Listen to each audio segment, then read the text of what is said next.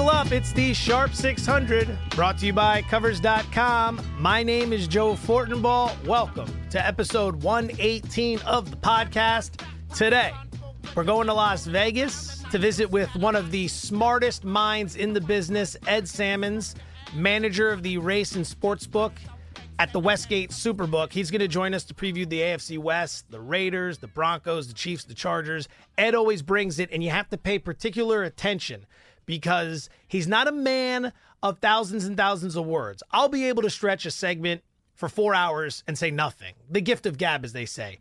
Ed is very succinct, and within his analysis, he tends to lay out a couple nuggets that if you're not paying attention, you might miss them. One of the smartest minds around. He understands the game. He's been in it a long time and he knows what the smart minds are doing. He also knows what the public's doing. So pay very close attention when he joins us to talk about the AFC West. Now, once our divisional previews are done, and I'm envisioning all eight done by the end of this week, we're going to turn our attention to some other NFL futures, but we're going to bring the college football focus back into play as well. So stay tuned. Power Five conference previews, futures, all that good stuff here on the Sharp 600. Now, before Ed comes on, I got to give you a lean. I always like to talk about one or two teams or angles I like for each division. And for the AFC West, it's very simple. Over on the Los Angeles Chargers. They opened at nine with their win total. It has since been bet up to nine and a half. I think they get to 10 wins, maybe even more. Now, this is a team that I and many others have been riding and dying with the last few seasons. The Chargers have so many metrics and so much talent that points in the right direction. The problem, however, is that they can never seem to get out of their own way, whether it be injuries, missed field goals, bad play calling in the fourth quarter, you name it. The Chargers continue to stumble despite a relatively smooth sailing path to success. This year, once again, I'm going to jump back on the train. I'm going over nine and a half on the Los Angeles Chargers. I think the defense carries the way. For years, we remember this as a team with Drew Brees, with LaDainian Tomlinson, with Philip Rivers. I think now the tide has turned. Good quarterback play, strong offense, but it's going to be the defense that brings this team to the promised land. So maybe sprinkle a little bit on a Super Bowl future, but in terms of the over under, over nine and a half wins for the Los Angeles Chargers this season. Pay that man his money. To the Las Vegas desert we go. Manager of the race and sportsbook at the Westgate Superbook, longtime friend of the program, Ed Salmons, joining us here on the Sharp 600. Ed, it's great to have you back. How's your summer been treating you? It's been great, Joe. How about yourself? Very well, thank you. But excited for football season to start and excited to talk about the AFC West with you today. We'll jump into the teams in just a moment, but I wanted to get your early thoughts. Sports books opening in New Jersey and other states around the country now that PASPA has been rolled back by the Supreme Court. A lot of controversy to an extent over some of the prices that are being offered. What do you make of these early attempts from the books in Jersey and beyond? Well, I mean, there, there's a lot of different places being run by, you know, a lot by William Hill, some by the MGM, and then you have a few of the European con- uh, companies that have come over. And when you see most of the complaints, it's coming from the European companies because their pricing is different over there than it is in this country and what's everyone used to in the Nevada sports book. But I'm sure they'll quickly adapt to what's acceptable in the, the USA. And, uh, you know, if they're going to compete with everyone else, they're going to have to adapt. Speaking of adaptability, this new helmet rule that we've seen on display through the early games in the preseason, it feels as if the refs in some situations are creating more of a problem than they are a solution. Do you think these new penalties that are being handed out are they going to have an effect on totals or sides when you guys are setting lines? Well, I mean, it, it reminds me of uh, some of the things they've done in hockey when they emphasize basically they don't want people grabbing any kind of uh, the shirt or interfering and things like that. They'll basically make their point in the preseason and they'll just get carried away and call everything, even if it isn't a penalty, they'll just call it just to emphasize it.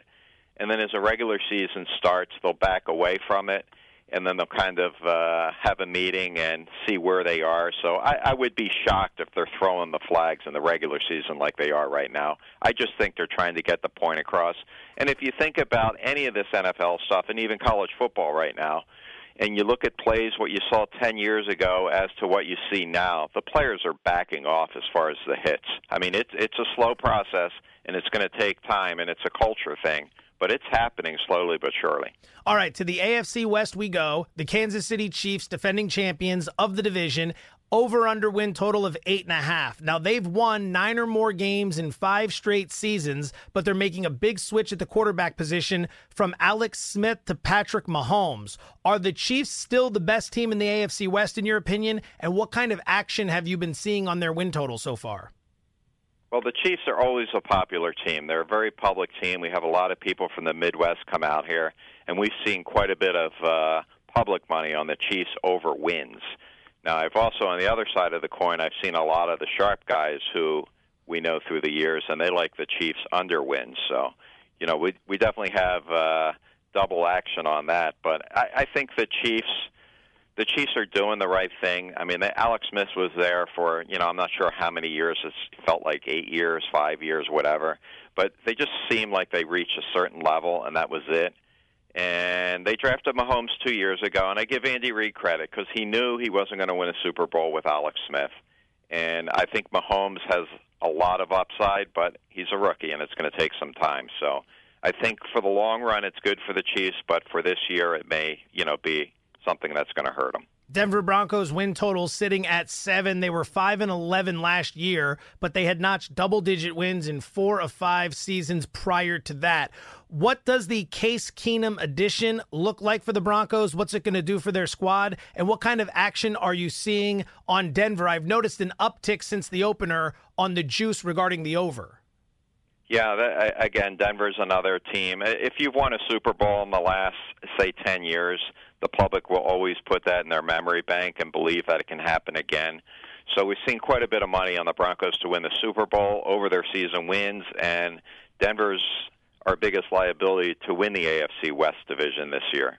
Interesting. What kind of price movement have you seen from when you opened until now regarding the Broncos to win the division? Uh, we started, I believe, around six to one. We're currently at nine to two, so they're not exactly long odds, but you know, there's some you know, it's public. I mean, this money's public money, and you know that they a lot of people are buying into the Case Keenum thing. You know, I, I think more is he was in a great system in Minnesota where they had a fantastic defense, so they didn't really ask him to do a lot. This Denver team is just an aged team that's just trying to put band-aids on something that needs a total tear down and a rebuild. So I, I'm not big on Denver this year. The Westgate opened the Chargers at nine and has since moved the win total to nine and a half. Now, Los Angeles has suffered a couple early season ending injuries to cornerback Jason Verrett and tight end Hunter Henry. How much love are you seeing for the Chargers? And do you think this team can finally get out of its own way and meet the lofty preseason expectations? I believe this is the year for the Chargers. They, uh, their their defensive uh, front is just phenomenal. You watch these these two ends, and it's like a race to see who can get to the quarterback first. I mean, their pressure is just unbelievable, and it, it's a team that if they can play from ahead, then they don't need Philip Rivers to throw the ball 50 times a game, and it will definitely help them. And you know, I really think that the Chargers, like you said, if they can get out of the way of losing some of these games that you always scratch your head at. I mean, last year they started 0 and 4 and still rallied for 9 and 7. And those first four games, I think they missed a field goal of you know 37 yards or shorter in three of the four games to win the game. It was just you know mind-boggling, but that's the Chargers' MO. But I think this year they're going to get it all out of the way, and I think they're going to dominate this division. The Raiders have a win total of eight at the Westgate. How is Vegas approaching? And when I mean Vegas, the the betting public, the people who live there, how are they approaching the Raiders this year versus last year? Because after the news that they were going to be moving to Vegas, I'd imagine you had a lot of excitement last season. Are you seeing the same thing this year?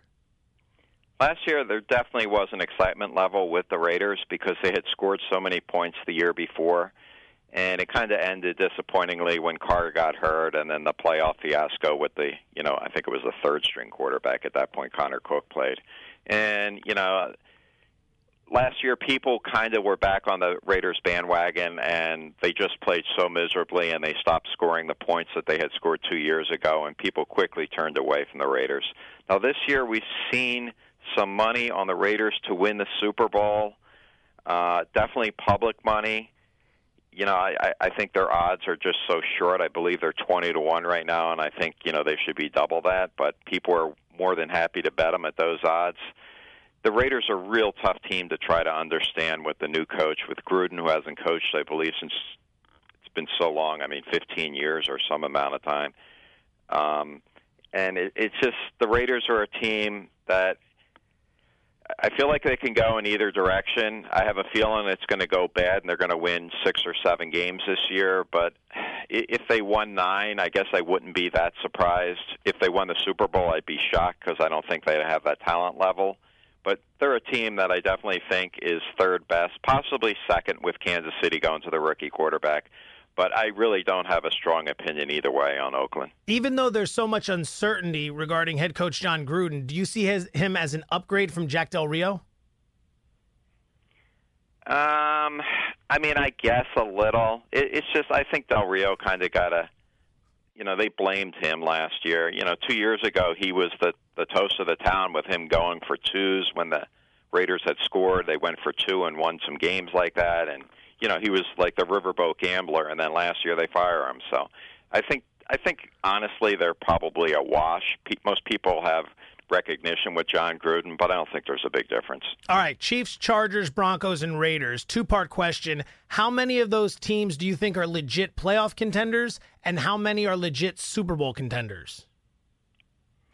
Well, I, I would say the Chargers are definitely a legit Super Bowl contender. And I would put the Chiefs, if things work out with the rookie quarterback, as possibly a Super Bowl contender. But that's asking a lot for a rookie quarterback to step up essentially in his first year of starting.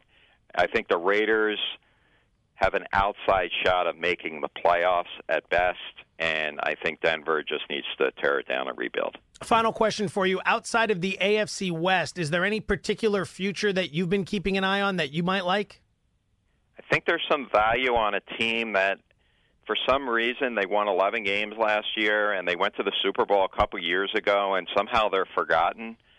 It's the team in the NFC South, the Carolina Panthers. I think there's a ton of value on them this year. You can get them easily at 40 to 1 around town, and I think it's a team that can win that division and I think they could make some noise this year. So keep your eye out on the Panthers.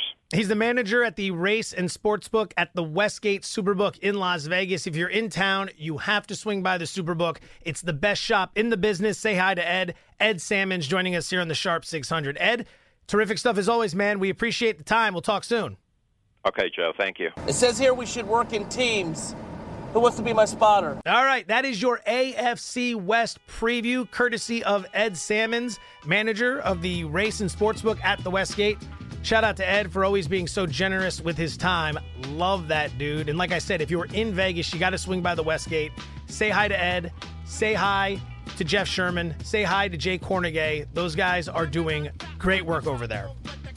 Thanks for rolling with us today, everyone. Always greatly appreciated. We're back later in the week. We've got a couple more divisional previews to go, and then it's time to turn our attention to college football. Be well, and best of luck.